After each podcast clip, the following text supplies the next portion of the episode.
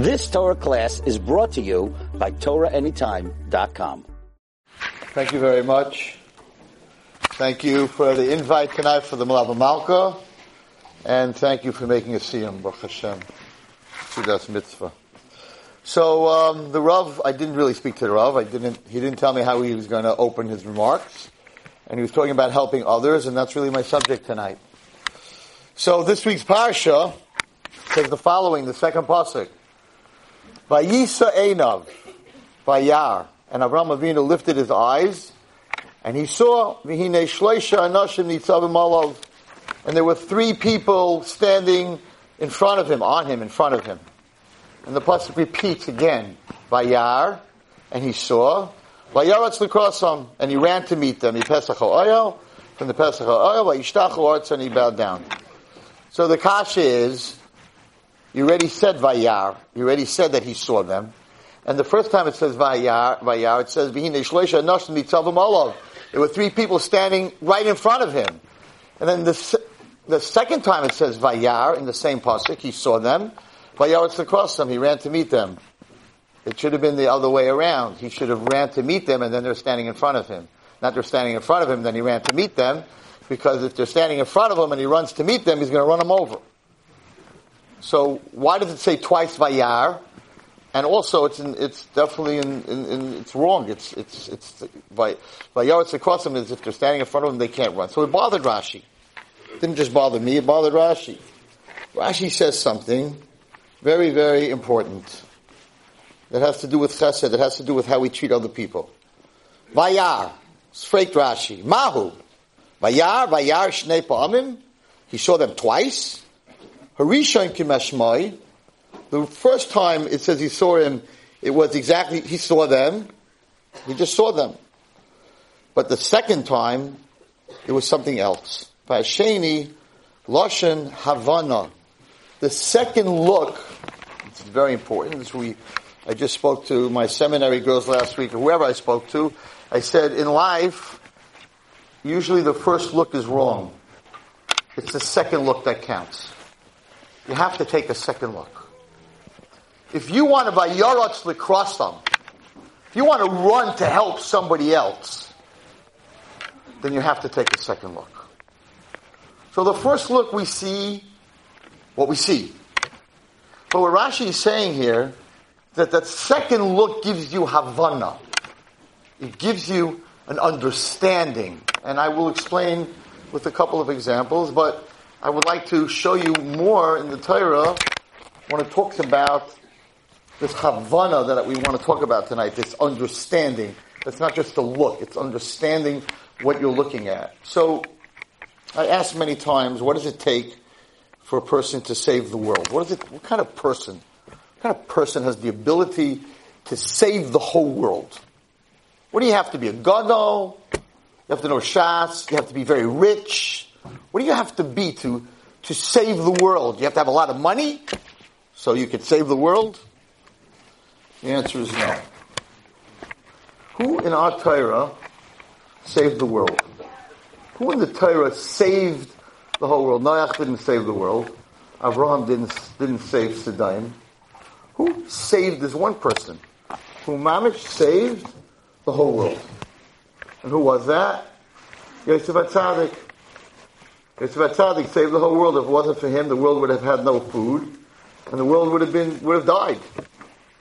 What, what did he do to save the world? Yosef. Yosef came to them, two Arabs in the worst dungeon of Mitzrayim. Vayar Oisam. And he saw them. Not just one look, but an understanding look. Why? Because he saw the. They were depressed. They were anxious. They had anxiety. And he asked them, Madua penechim urayim hayayim. That's it. That saved the whole world. Why do you look depressed? That's what we asked them. Two Egyptians Wasn't his problem. He had his own problems. He's in the dungeon of Mitzrayim.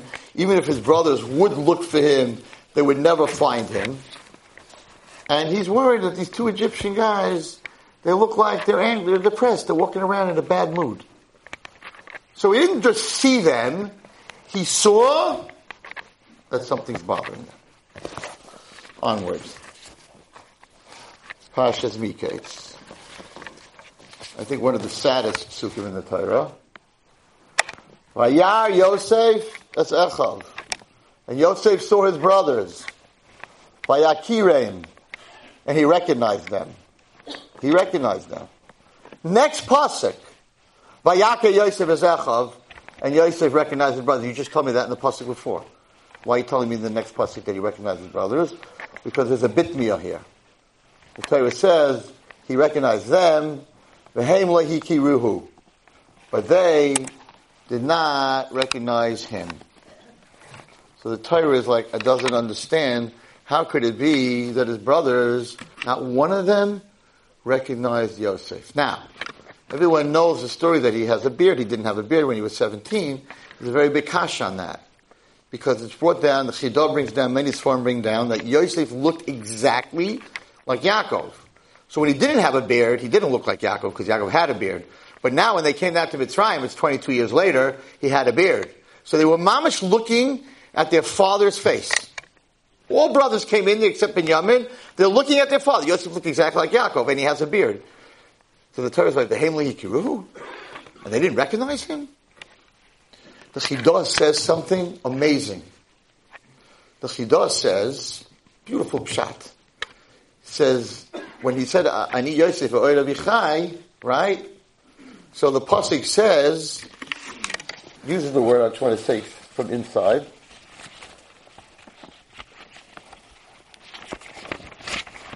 So he says, "I Ani Yosef,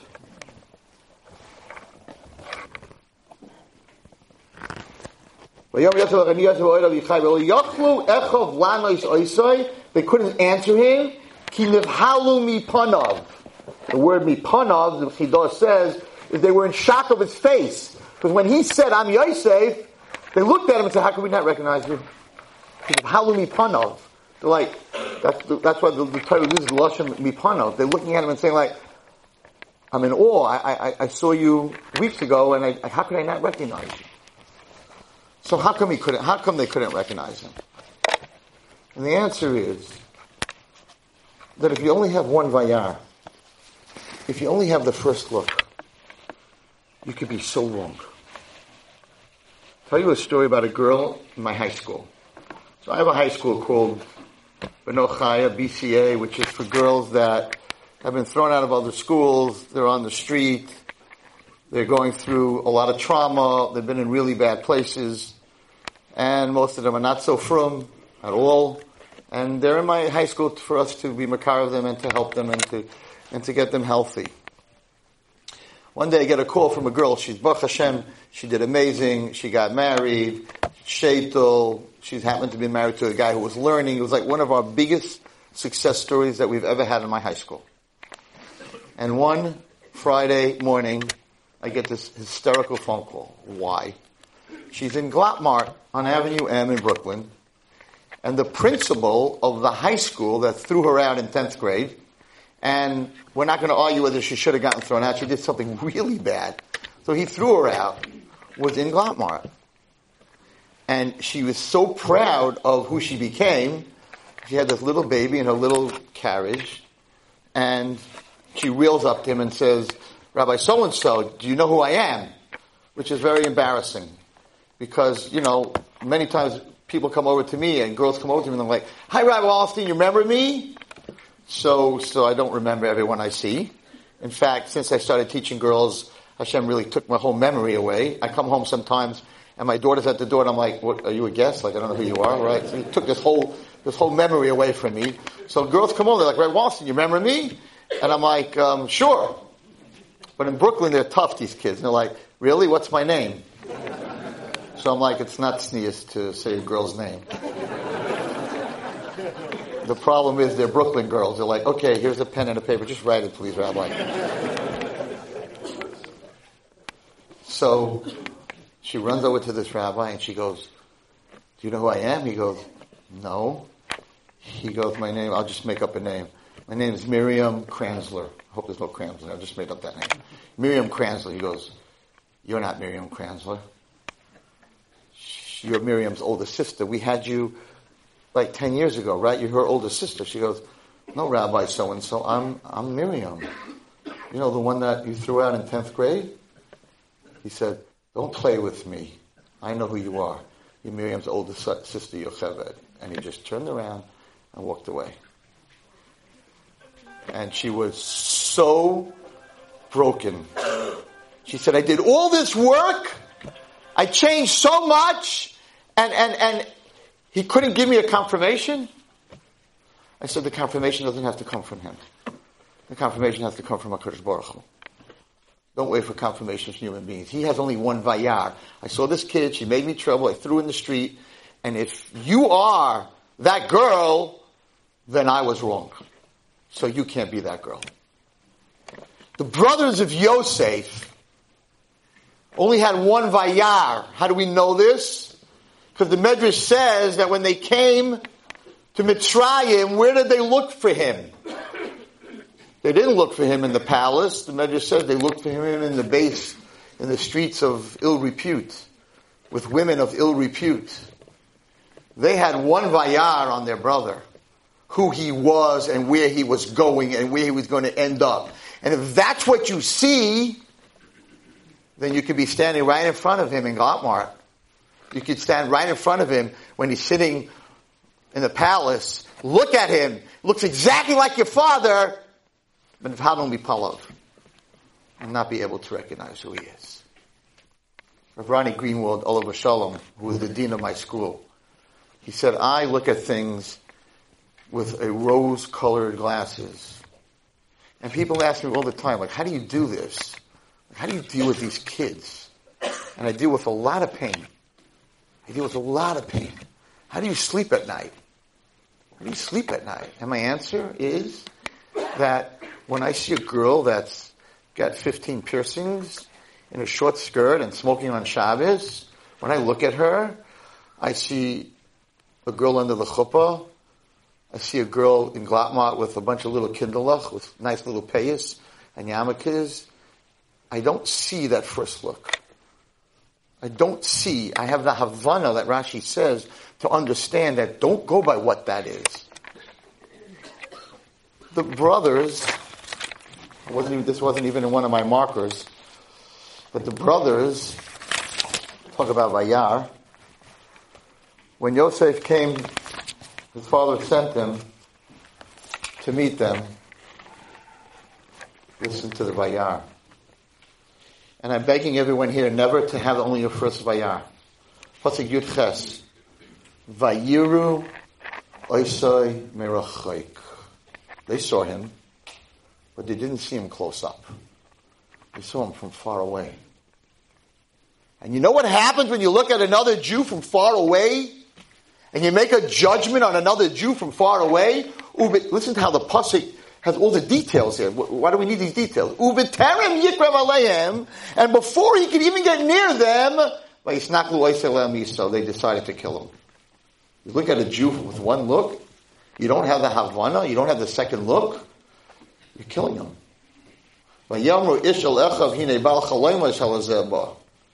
It's the dreamer. Let's go Hargeo. Let's kill him. They made a decision that if they saw their brother coming, he must be coming to tell them another dream. If he, they would have just waited and let him come and say why he was there, that my father sent me to see if everything's alright, they would have never sold him. There would have been a Sorei Ruge Malchus and we may not even be in this gullus that we're in.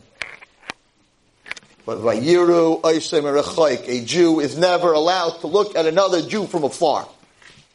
And when you see a kid that's Machal Shabbos or a kid that's struggling, then you need to see deep into why is this girl struggling? Why is this boy struggling? What can I do to help him? Rashi says the first Vayar is, yeah, Nitzav Olav, it's standing in front of you. The problem you're looking at is standing in front of you. But if Vayaratz Likrasam, if you want to reach them and you want to meet them, then you have to run towards them. There has to be a Havana, there has to be a second Vayar. I want to end. Lava Malkas are not places to give long speeches, especially when they tell you how long to talk. With a story called The Mumbler, about a little boy. I love this story. I've been a Rebbe, I was a Rebbe in eighth grade for Baruch Hashem for 30 years in Heights Yeshiva. Mr. Rothberg is here. His wife was our amazing principal.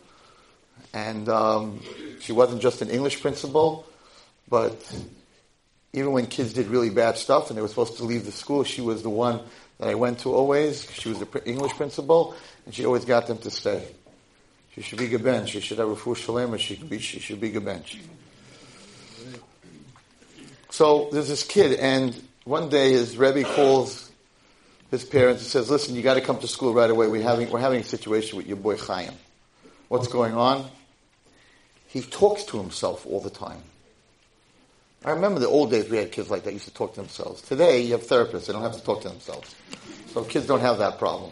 But this, this kid was talking to himself and they were very upset about it. And the parents said, you know, it's very interesting, he's doing it at home too. For the last three months, when he gets into a fight with his brothers, he walks off and starts mumbling. Okay?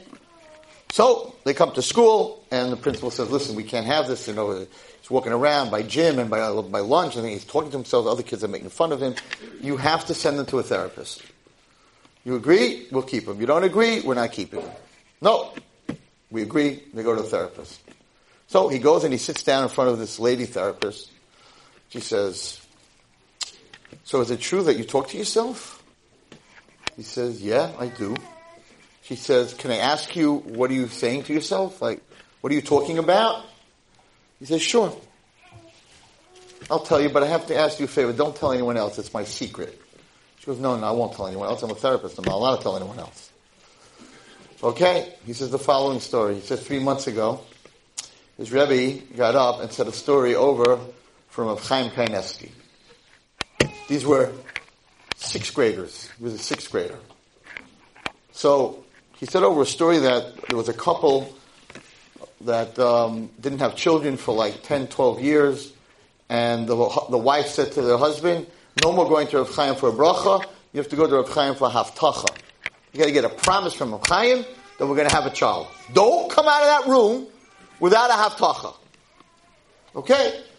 He goes to Rav Chaim, and he says to Rav Chaim, I, I need to have tacha that to have children. I don't have children for 12 years. He had been, he'd been by Rav Chaim many times, never got to have tacha. Rav Chaim said, what does the doctor say? So the doctor said that, that, that it's not, it can't happen. It can't happen no matter what. We tried, it's not going to happen. So Rav Chaim said, listen, you want a nace. I give you a bracha for a nace. To give you a haftacha on a nace, I'm not a... Said, but I'll tell you what to do. Find someone that got insulted publicly in front of everyone, get a bracha from that person, that is bigger than anything that can happen because that will cause an ace. And there's a whole understanding that if you don't answer, so you're breaking teva because it's the teva of a person to answer. And if you don't answer, someone insults you in public, so you're breaking teva. So you have a right, me to me to ask Hashem to break teva. The teva they couldn't have children.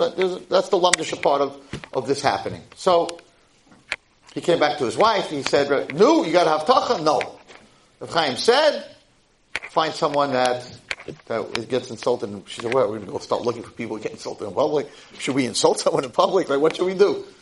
He says, "That's what he said." She was very angry. She was very upset. He didn't get it done. Anyway, two months later, she's at a wedding in Bnei Brak, and it was a divorce. It was a, a, a divorced parents.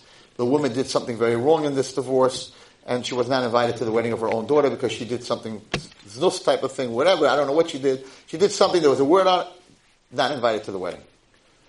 But she decided to come to the wedding anyway, in the middle, to dance with her daughter.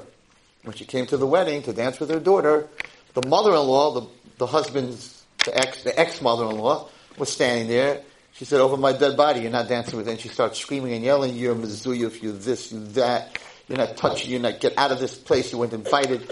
Mamish ripped this woman in public in front of all the other women. And this She didn't know what this other lady, she, she, she ran out. She was crying and she ran out. She didn't answer. She had nothing to answer. She ran out. This woman who didn't have kids for 12 years was at the wedding. And all of a sudden she hopped. My God, she just got insulted in front of the whole wedding. She ran after her. This woman thought there was a woman from her, his side running after, chasing her, so she ran even faster. But finally she caught up to her. And she said, no, no, no, I'm not chasing you. I don't have children for 12 years. I need a bracha.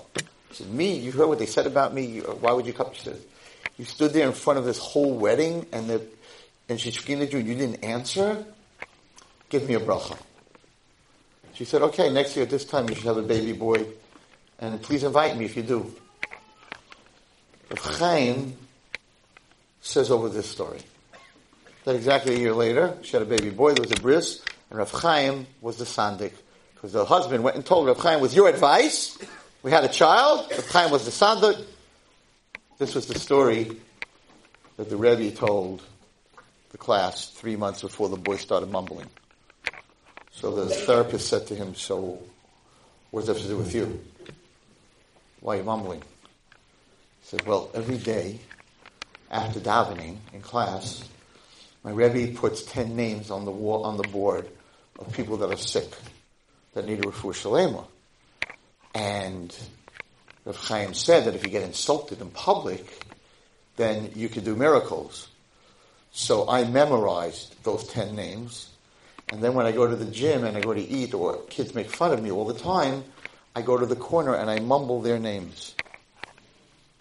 And at home, when I'm home, and my brothers and sisters make fun of me, I mumble their names. But you can't tell that to anyone. It's my secret. Vayar is a mumbler. A kid who's talking to himself. We need to throw him out of yeshiva. He's crazy. Vayar, the second look, is a tzaddik, a sixth grader that's doing miracles. That's the gadlus of Avram Avinu. Vayar, Vine Nitzav but Vayar, Vayaretz Lekrosa. I have two more minutes. The, there's a store in Flatbush called Chap-a-Nosh. They have really good coleslaw.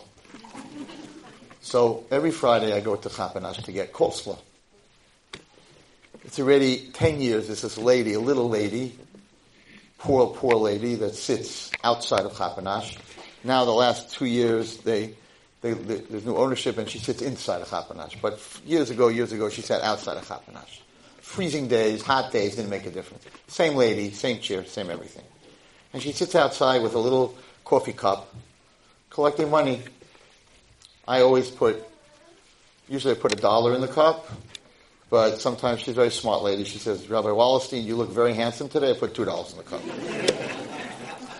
She tried a couple of weeks ago. She said, you look handsome, but now I know why your daughter's so pretty because of, because of her parents. I said, five bucks. Keep it up. Keep up the good work. But anyway, so I put a dollar in her cup. And everyone who walks out, a quarter, a dollar, whatever. A few years ago, I usually go at 11 o'clock after teaching. I went at 8.30 in the morning maybe nine o'clock in the morning. And I, I gave her my dollar, and there's a BYA. BYA is right there. There's a Bais Yaakov girl, and she's handing her a coffee and a Danish. Right across from Chap-a-Nosh is Jerusalem too. They have, they have breakfast, coffee, whatever it is. Sending her a coffee and a Danish. And she puts it down, and she's sipping on the coffee, and I'm like, wow, that's so nice. The girl starts walking away, and I'm, I'm like, I'm always asking questions. I'm, I'm the second Vayar. I like to understand things. And I was like, First of all, the, the, girl must be spending a dollar on the coffee, a dollar on the Danish, two dollars. Like it's very nice. I said, when, when, did you start doing this? She said a while back. I'm like, why? Why? She said, Red Wallerstein, do you know that that lady used to fast a whole Friday? What are you talking about? She said, I, I asked her once, like, I don't see you, you don't have any food by your chair. Like, what do you eat? And she said, I don't eat a whole Friday. Why don't you eat a whole Friday? Said, because if I get up, it's a poor lady, right? So if I get up off my chair and go across the street to get a coffee and a Danish, I'm going to miss a bunch of people. I'm going to lose five dollars. So she sat a whole Friday We're all walking out, dollar, quarter, 50 cents, right? I'm such a tzaddik, right? Meanwhile, this lady's sitting there with her cup. She's not eating a whole Friday. So this girl had the second vayar, the Havana, to ask, by the way, I don't, I don't see any food here. Do you eat? And she brings her coffee every Friday. So when someone comes to shul and puts out a cup, when was the last time someone asked them, do you have breakfast? The last time someone invited them to their house, you want a coffee? Can we make you a coffee? You have breakfast? Where are you for Shabbos? We see a cup. The first vayar, we all see, and I'm, not saying to anyone here, I'm talking to myself. So I saw a cup for years, a cup. An old paper cup, a coffee cup.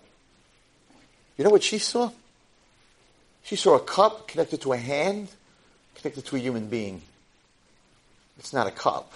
A cup is vihini nitzav olav. That's it, just the cup. But every person that comes to collect tzedakah, there's a person behind that paper they put out. There's a person behind that cup. That's chesed. That's havana. That's not looking at what you first see, but thinking about what you see. And had the brothers done that, the whole thing wouldn't have happened. Moshe Rabbeinu, because Baruch said, I chose you. Why? Because he saw lirois, because you stopped, you turned, and you had Havana. You looked and said, why is this burning but it's not burning? You asked the question. The second look, you know what the second look, to define what the second look is? The second look is asking the question. And then, like the Rav said, Mahari, Lushi, everything else that followed was only because he had a Havana that they didn't even want to come in. That's what Rashi says. He saw they were there to be to him, but they didn't really want to come in. So he realized they don't really want to come in. I gotta run. I gotta run to you, not you should run to me. That's the chap. I have to run to you, not that you should run to me. Because Baruch should all give us the koyach to have the second look, and that vayaretz lakrosam when it comes to another Jew, will always be running to help them. Thank you very much. You've just experienced another Torah class brought to you by TorahAnytime.com.